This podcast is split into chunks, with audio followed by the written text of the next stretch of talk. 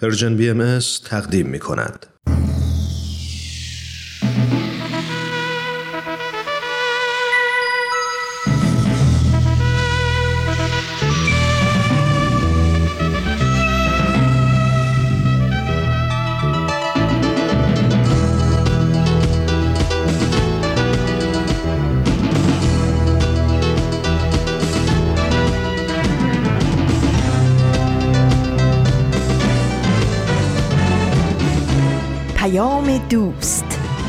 برنامه ای برای تفاهم و پیوند دلها.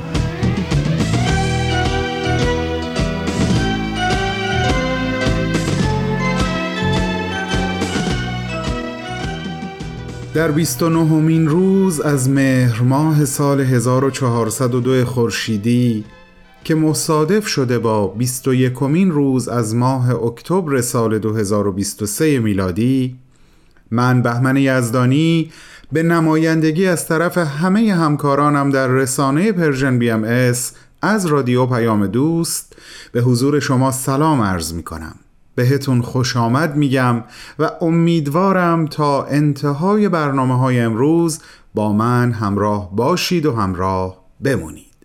خانم ها آقایان وقت شما به خیر چهل و پنج دقیقه سهم مشترک ما از این آغازین روز هفته آغاز شد.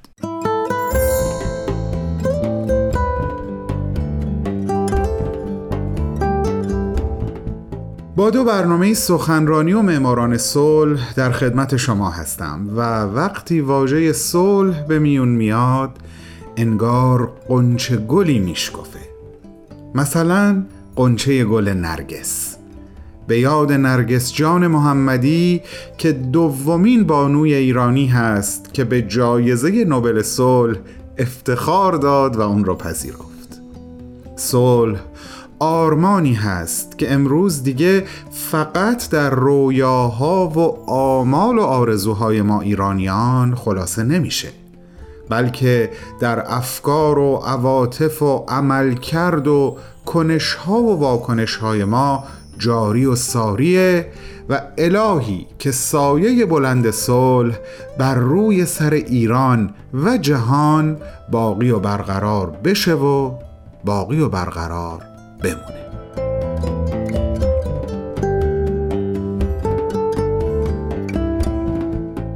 داشتم می‌گفتم با دو برنامه ای که نامشون رو بردم با شما هستیم و من هم امروز ما بین برنامه ها علاوه بر یاداوری هایی که تکرارشون ضروری به نظر می‌رسه قصد دارم یک خاطره براتون تعریف کنم. خاطره ای مربوط به هفت هشت سال پیش که من تازه به استرالیا و به سیدنی اومده بودم و گاهی فاصله خونه تا کلاس زبان رو پیاده می‌رفتم. و یک بار در حیات یکی از خونه های هاشیه راه تصویری رو دیدم که برام کشف شاعرانه ای به همراه داشت. این کشف با نگاهی به کلی متفاوت با نگاه من. از طرف یکی از دوستانم عملا تبدیل به یک درس بزرگ و موندگار شد. اینو امروز لابلای برنامه ها در فرصت مختصری که دارم براتون تعریف می‌کنم. اما الان زمان اون هست که ازتون دعوت کنم منو در ارائه برنامه سخنرانی همراهی کنید. بریم به استقبال این برنامه.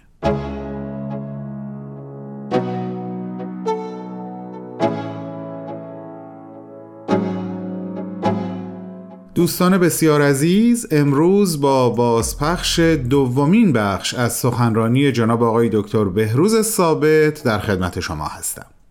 آقای دکتر ثابت در 27 مین اجلاس سالانه انجمن دوستداران فرهنگ ایرانی که در سال 2018 میلادی در شیکاگو برگزار شد سخنرانی داشتند تحت عنوان ایران در آستانه بلوغ ملی و تجدید حیات فرهنگی.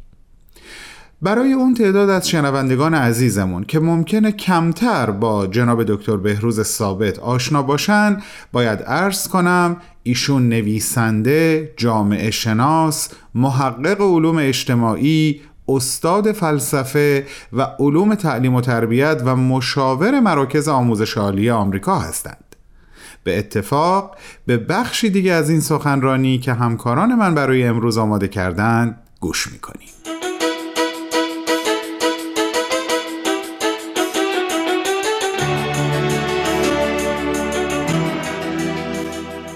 آشتی اسلام با مدرنیته بخشی از آن جریان جامعتر و وسیعتری است که در آن سوالاتی همچون هدف و آینده دین دین به معنای کلیش نه فقط اسلام مطرح میشه و نیز مسائلی مطرح میشه مانند پافشاری شدید بر ارزش های مادی در دنیای امروز متریالیزم کانسومریزم تقلیل مقام انسان به صرف یک موجود بیولوژیک بیولوژیک خاص. عملکرد صرف مادی مقام انسان. و به علاوه بحرانهای سیاسی، اقتصادی، محیط زیست که بود جهانی پیدا کردن. با آنچه که متفکرین ذکر می‌کنن به عنوان بحران جهانی. و لذا منظور من اینه که در این معرکه کبراس که تکلیف آینده پسا اسلامگرامی هم روشن میشه. یعنی پسا اسلامگرایی صرفا در جدالش با مدرنیته به یک مفهوم خاص نیست. بایستی در بعد تحولات دنیا تحولات فکری و ارزشی جهان قرار داد و سپس اون رو ارزیابی کرد. و همونطور که گفتم این بحران ها بسیار هستند. مقام انسان باورهای مادی شدید مادیگرایی شدید بحران معنویت اونچه که یه از دانشمندان و فلاسفه اسمش رو گذاشتن بحران معنویت. اصطلاح دیگه ای که به کار بردن اضطراب متافیزیک و به قول افراد دیگر کسوف خداوند. اینها یه واقعیاتی است که در دنیای امروز حضور داره و نقش آینده دین رو باید در پاسخ به تمامیت اینها در نظر گرفت نه صرفا اسلام خاص رو. لذا می توان گفت یکی از مفاهیم اساسی پسا اسلامگرایی آن است که مسلمین بیاموزند اصلاح افراط و تفریدهای تمدن که ما بهش اشاره کردیم.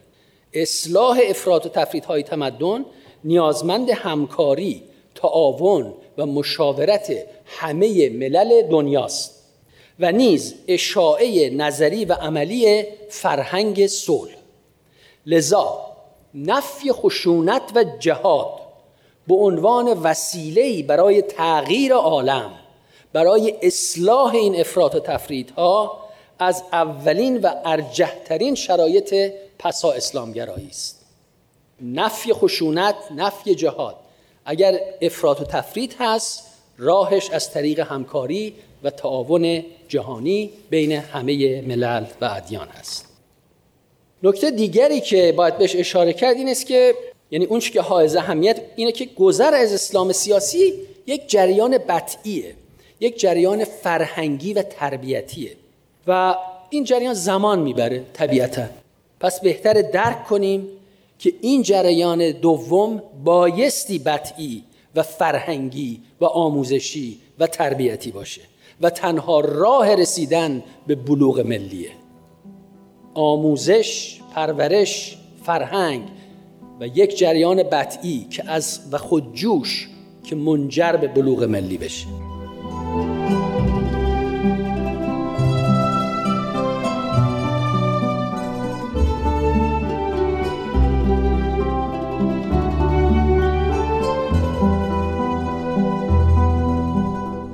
دوستان گرامی شما شنونده بازپخش بخشی از سخنرانی آقای دکتر بهروز ثابت هستید که در 27 مین اجلاس سالانه انجمن دوستداران فرهنگ ایرانی در شهر شیکاگو ایراد کردند. سخنرانی با عنوان ایران در آستانه بلوغ ملی و تجدید حیات فرهنگی. بعد از چند لحظه کوتاه صحبت‌های آقای دکتر رو دنبال خواهیم کرد. با من همراه باشید.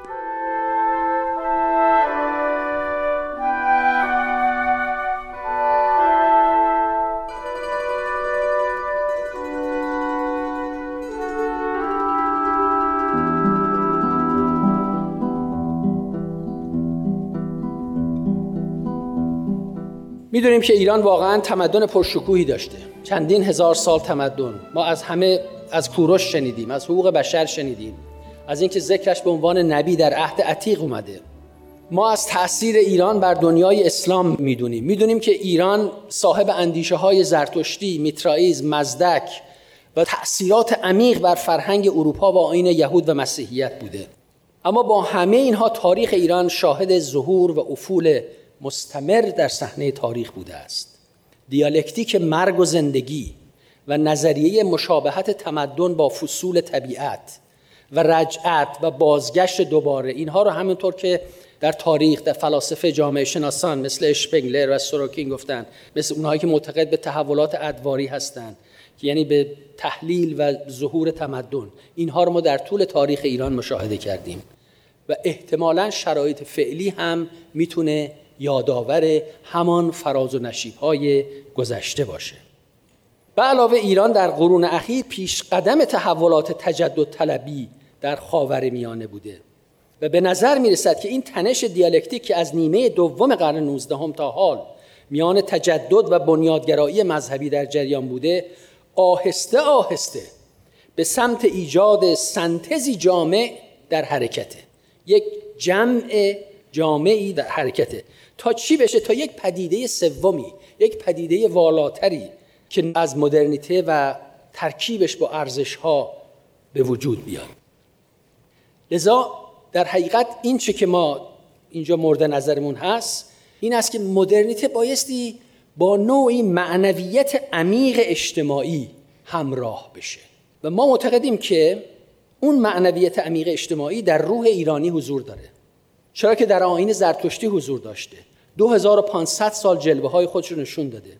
حتی در اسلام وقتی که میگه حی علی الفلاح در اذان حی علی خیر العمل برای هزار سال بشتاب به سوی رستگاری بشتاب به سوی عمل خیر. این جنبه های مثبت اسلامه. اینها رو سلا داده و میلیون ها انسان رو به چیزی فراتر از زندگی مادی فراخونده.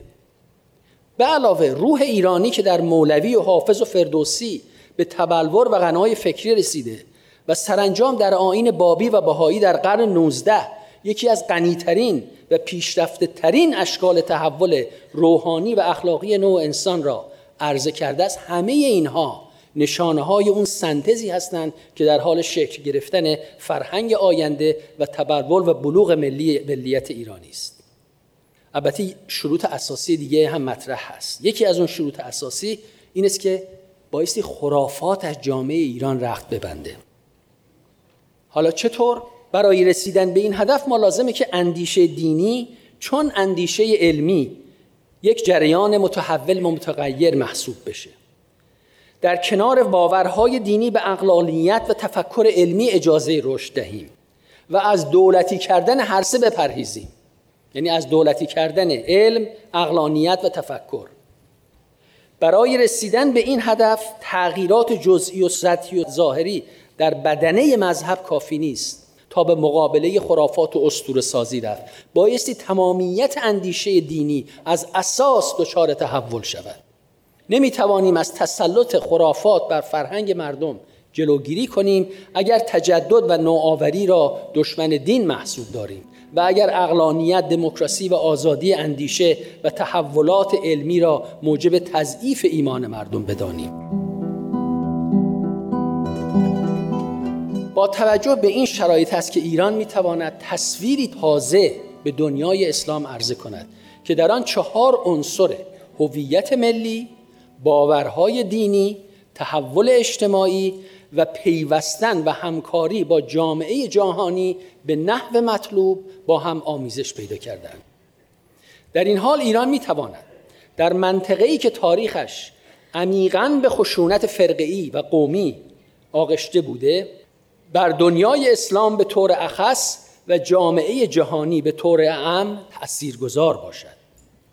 یه نکته دیگه هم که من اشاره می‌خواستم بکنم در مورد این مسئله خرافات این مسئله موعودگراییه یا مسئله منجی نهایی یا مسیانیزم که در قلب الهیات شیعه و نه تنها شیعه بلکه سایر ادیان مثل مسیحیت هم زنده است.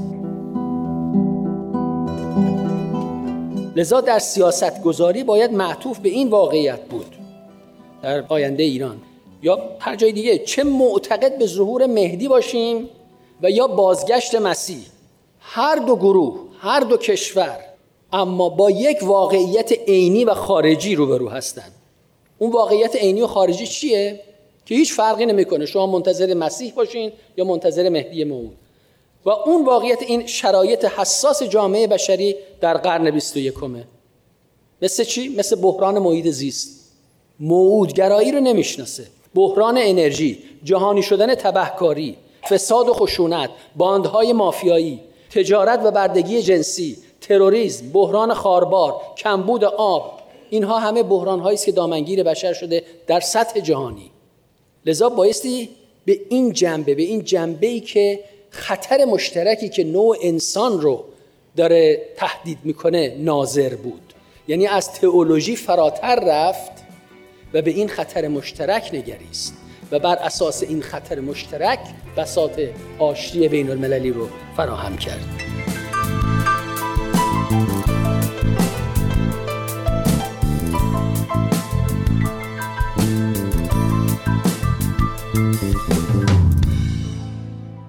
شنوندگان عزیز این بود دومین بخش از گزیده صحبت‌های آقای دکتر بهروز ثابت نویسنده، محقق، جامعه شناس و استاد دانشگاه تحت عنوان ایران در آستانه بلوغ ملی و تجدید حیات فرهنگی. شما اگر مایل به شنیدن این سخنرانی به طور کامل هستید می‌تونین لینکش رو در وبسایت ما یعنی www.persianbms.org پیدا کنید. از همگی شما عزیزان دعوت می‌کنم شنبه بعد بخش سوم این گزیده سخنرانی رو بشنوید. با سپاس فراوان و با بهترین آرزوها.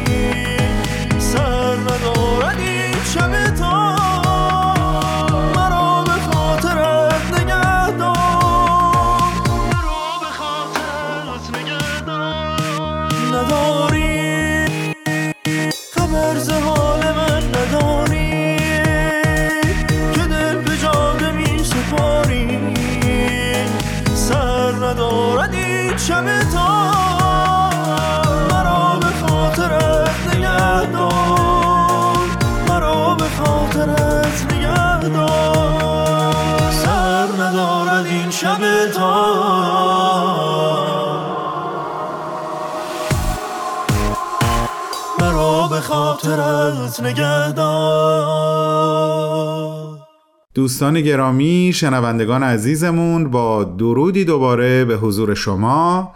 یک مقدمه کوتاه از یک خاطره رو براتون گفتم اول برنامه و حالا وقتشه که برم سراغ خود خاطره.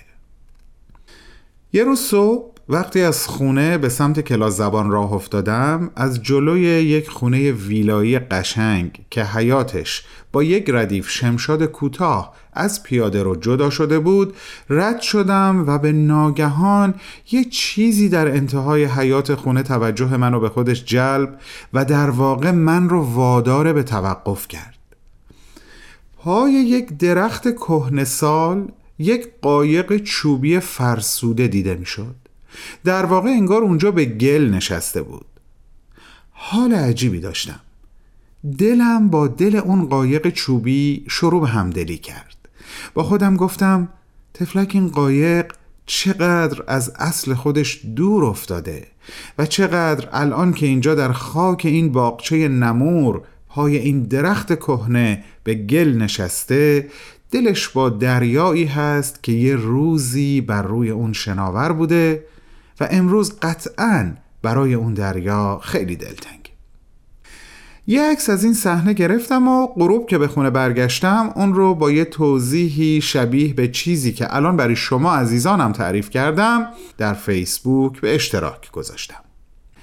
بعد از چند ساعت یکی از دوستانم پیغامی برای من گذاشت و منو از زاویه دید خودش به تماشای این تصویر نشوند که به کلی متفاوت بود با آنچه که من به چشم ظاهر و باطنم از این تصویر دیده بودم. این خاطره رو تا اینجا داشته باشین تا ادامش رو بعد از برنامه بعدی براتون تعریف بکنم. البته قبل از برنامه بعدی یعنی معماران صلح اجازه می‌خوام چند تا یادآوری خوب هم داشته باشم. یادآوری راه های ارتباطی بین ما و شما که همیشه از بالاترین اهمیت برخورداره و کمک می‌کنه این ارتباط متقابل به قوت خودش باقی بمونه. app Persian BMS رو اگه تا حالا روی گوشی هاتون نصب نکردین ازتون دعوت می‌کنم این کارو بکنین. داشتن این app کمک می‌کنه تا شما در تمام ساعات شبانه روز به همه اپیزودهای همه برنامه های ما اعم از دیداری و شنیداری دسترسی مداوم داشته باشید. گشت و گذار در وبسایت ما رو فراموش نکنید یک بار دیگه آدرسش رو خدمتتون میگم. www.persianbms.org حتما در جریان هستید که با ثبت نام در وبسایت این امکان رو برای همکاران من فراهم می‌کنین تا هر ماه یک ماهنامه از طریق ایمیل براتون ارسال و شما رو از تازه های رسانه مطلع کنن. سلام. من سارا هستم. به تغییر خوش آمدید. در تغییر با هم به نقاط مختلفی از دنیا سر می‌زنیم. در تغییر درباره گروه ها و افرادی صحبت می کنیم که در شرایط جغرافیایی و فرهنگی متفاوتی زندگی می کنند ولی همگی یک ویژگی مشترک دارند. اونها در جهت تغییر جامعه اطرافشون قدم های مؤثری برداشتن. از خودمون پرسیدیم چطور میشه هر کدوم از ما با وجود محدودیت ها و مشکلات برای ساختن جامعهمون سهمی داشته باشیم. در پادکست تغییر به دنبال تجربه هایی هستیم که شاید پاسخ این سوال رو به ما نشون بدن.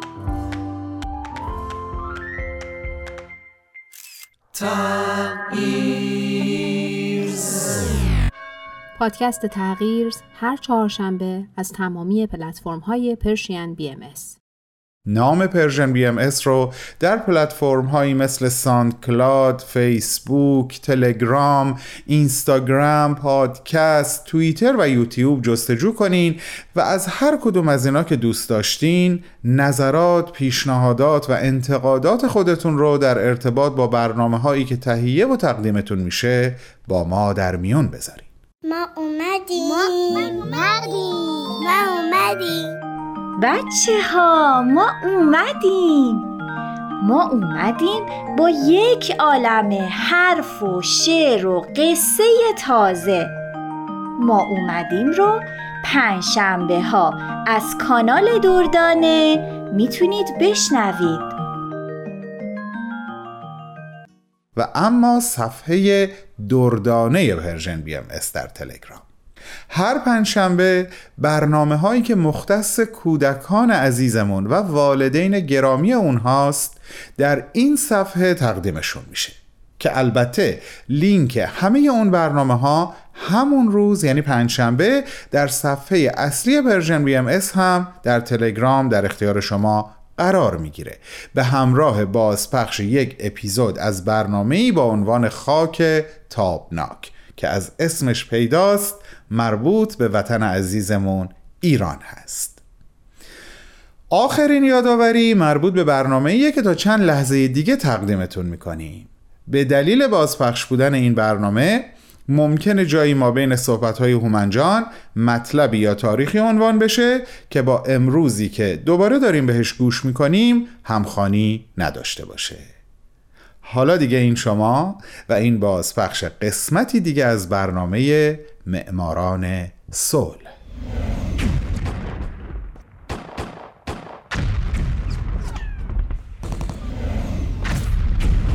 معماران صلح.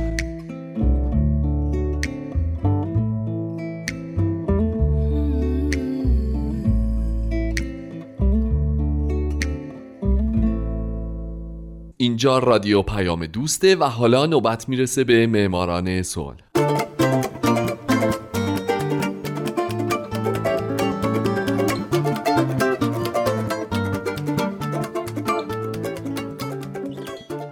فارسی زبانان دوست داشتنی درود به شما. به معماران صلح خوش اومدید. برنامه ای که می‌پردازه به زنان و مردان و مؤسسات و سازمان های دولتی و غیر دولتی که درست مثل شما به جهانی بدون جنگ فکر کردند و فکر می‌کنن و برای اینکه به یک همچین جهانی برسیم قدم های بزرگی برداشتن و بر میدارن من هومن عبدی هستم. لطفاً با من همراه باشید.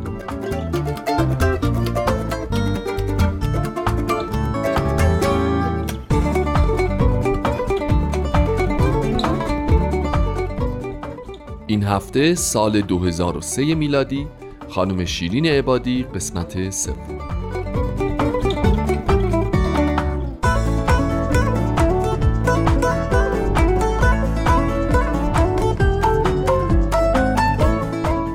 خب من در هفته پیش به فعالیت های خانم عبادی پرداختم که نهایتا موجب شد او جایزه نوبل صلح رو از آن خودش بکنه. فعالیت های نظیر تلاش هاشون برای اصلاح قوانین مربوط به هزانت کودکان مبارزات و روشنگری هاش در مورد خشونت خانگی علیه کودکان تأسیس انجمن حمایت از حقوق کودکان و بسیاری کارهای دیگه. همچنین گفتم براتون که بعد از اینکه خانم عبادی برنده نوبل صلح شد بسیاری در جهان به ایشون تبریک گفتن و ایشون رو شایسته دریافت این جایزه می‌دونستن و در عوض بعضی ها هم نه.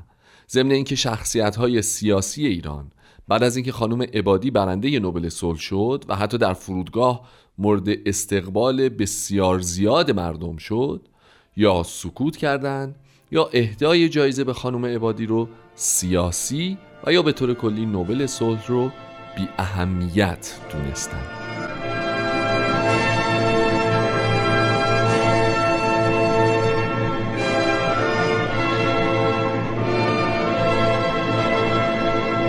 اما نوبل صلح تنها جایزه ای نبوده که خانم عبادی در طول زندگیشون دریافت کرده باشند. او برنده جوایز بین المللی بسیاری شده از جمله لوح افتخار از سازمان دیدبان حقوق بشر، جایزه بنیاد حقوق بشر رافتو به خاطر فعالیت در زمینه حقوق بشر جایزه بین المللی دموکراسی جایزه بین الادیان جیمز پارکر مورتون از سوی مرکز بین الادیان نیویورک جایزه وکیل برگزیده سال دکترای حقوق از کالج ویلیامز دکترای حقوق از دانشگاه کلمبیا دکترای افتخاری از دانشگاه های مریلند، تورنتو، سیمون فریزر، استرالیا، سان فرانسیسکو، کنکوردیا، شیکاگو، کانادا و لیون. جایزه شهروند صلح در سال 2005 از دانشگاه کالیفرنیا. مدال طلایی از سوی آکادمی Achievement مدال لژیون دونور فرانسه انتخاب او به عنوان یکی از 15 قهرمان دنیای دموکراسی جایزه خدمات جهانی حقوق بشر به خاطر دفاع از حقوق بشر در سرتاسر سر جهان جایزه منهای از کشور کره جایزه یادواره ولفگانگ فریدمن و بسیاری جوایز و افتخارات از سازمانهای مختلف بین المللی و دریافت دکتراهای افتخاری از دانشگاه های سراسر جهان.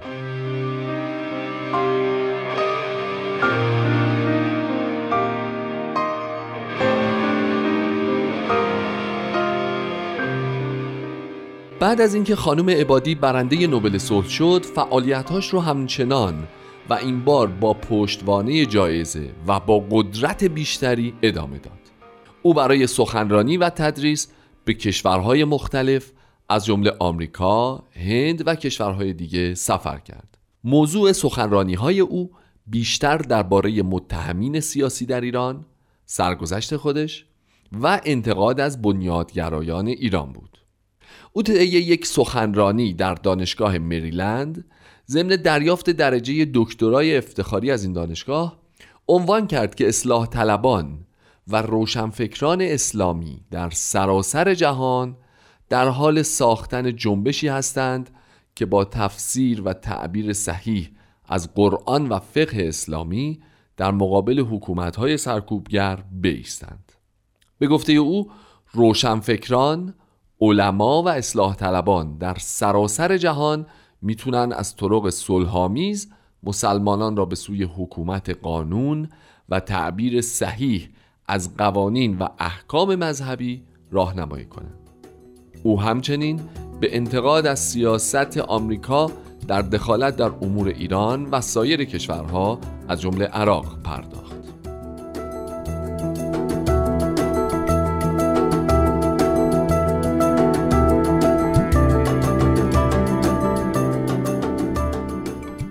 خانم عبادی تا به حال چندین کتاب نوشته از جمله کتابی با عنوان بیداری ایران که اگه کسی بخواد با دیدگاه های سیاسی یا مذهبی ایشون آشنا بشه به نظر باید این کتاب رو حتما بخونه. خانم عبادی در مراسم دریافت جایزه نوبل گفته در 23 سال گذشته از همان روزی که از منصب قضاوت معزول شدم تا دورانی که برای دفاع از موکلینم در دادگاه های انقلاب تهران می جنگیدم همواره بر این باور بودم که تفسیری از قرآن معتبر است که با دموکراسی، آزادی و برابری انسانها سازگار باشد. زنان را نه مذهب بلکه آنانی در بند کردند که خواهان اسارتشان هستند. باور همیشگی دیگرم این بوده است که ایران از درون و به اراده مردمش تحول خواهد یافت و نه با تصمیم و اراده بیگانگان.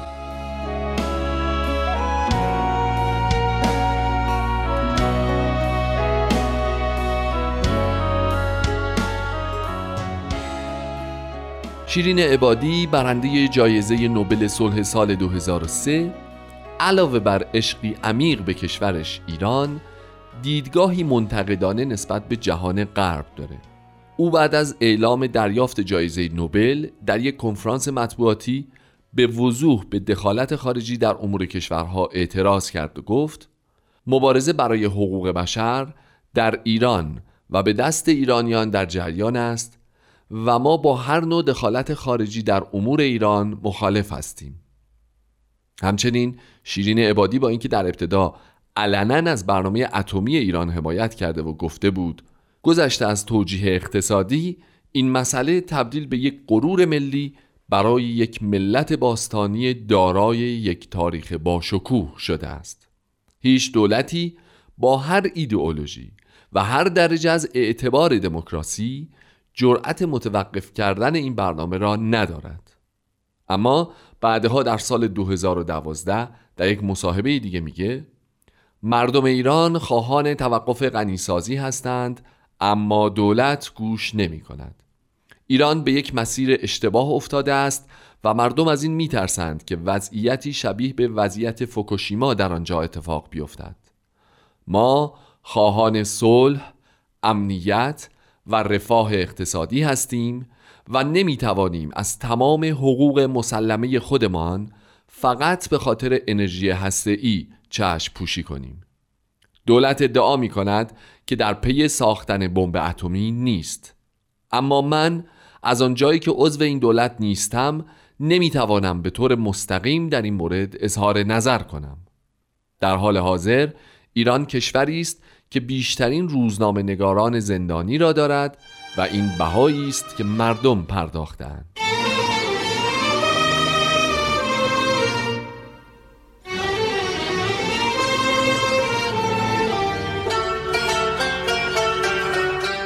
خانم عبادی در زمانی که در ایران بود فعالیت های اجتماعی بسیاری داشت از جمله هدایت چندین پروژه تحقیقاتی برای دفتر یونیسف تهران تأسیس انجمن حمایت از حقوق کودکان تدریس رایگان حقوق کودک و حقوق بشر در دوره های مختلف دانشگاهی سخنرانی در کنفرانس های دانشگاهی علمی و سمینارهای حقوق بشر در کشورهای مختلف پیشنهاد تصویب قانون منع خشونت علیه کودکان به مجلس شورای اسلامی در تابستان 81 ناظر رسمی دیدبان حقوق بشر از سال 1996 و تأسیس و ریاست کانون مدافعان حقوق بشر به همراه چهار وکیل مدافع دیگر برخی از اقدامات اجتماعی وسیع خانم عبادی هستند.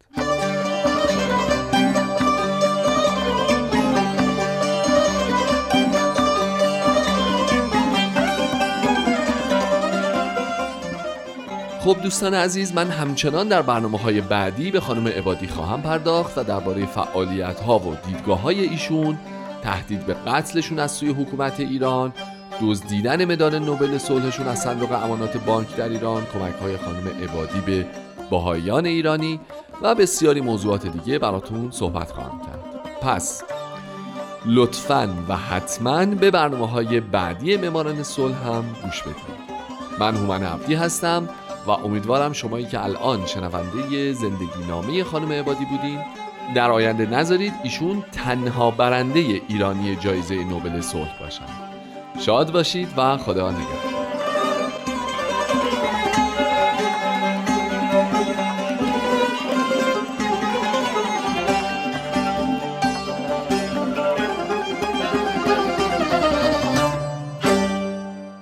دوستان عزیزم دقایقی به پایان برنامه امروز باقی مونده و من از این فرصت استفاده می کنم تا خاطره ای که تعریفش را آغاز کردم به انتها برسونم. دوست من وقتی عکس اون قایق فرسوده رو کنار اون درخت سالمند در ته باغچه منزل همسایه دید و دلنوشته من رو خوند برام نوشت بهمن من کاملا برعکس حس می کنم اون قایق از اصل خودش دور نیفتاده بلکه اتفاقا دست روزگار یا سرنوشت یا چیزی شبیه به این اون رو به اصل خودش برگردونده. مگر نه اینکه این قایق چوبی قبل از اینکه هویت قایق بودن پیدا بکنه خودش به احتمال خیلی زیاد بخشی از یک درخت بوده. او بعد از سالها انجام وظیفش در هویت جدیدش حالا به ملاقات با خودش برگشته اینطور نمی‌بینی؟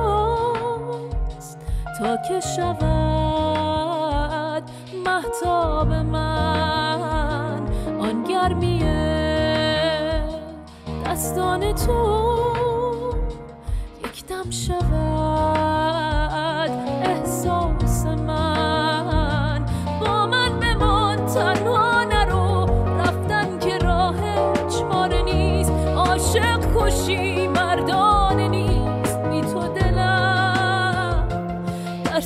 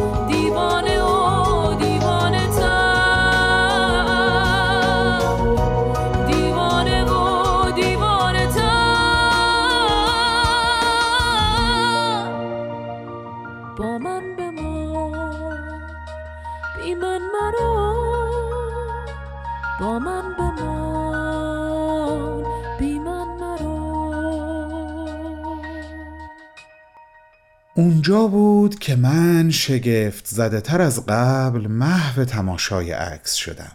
عکسی که خودم گرفته بودم. اما اصلا متوجه این حقیقت در دلش نشده بودم. امروز فرصت مقتنمی بود تا این خاطره رو با شما مرور بکنم و هر برداشت و هر درک و دریافتی رو به خود شما میسپارم. یک دنیا سپاس که امروز هم با من و ما همراه بودین. به ما گوش کردین. شما بی هیچ تعارفی سرمایه رسانه Persian BMS محسوب میشین.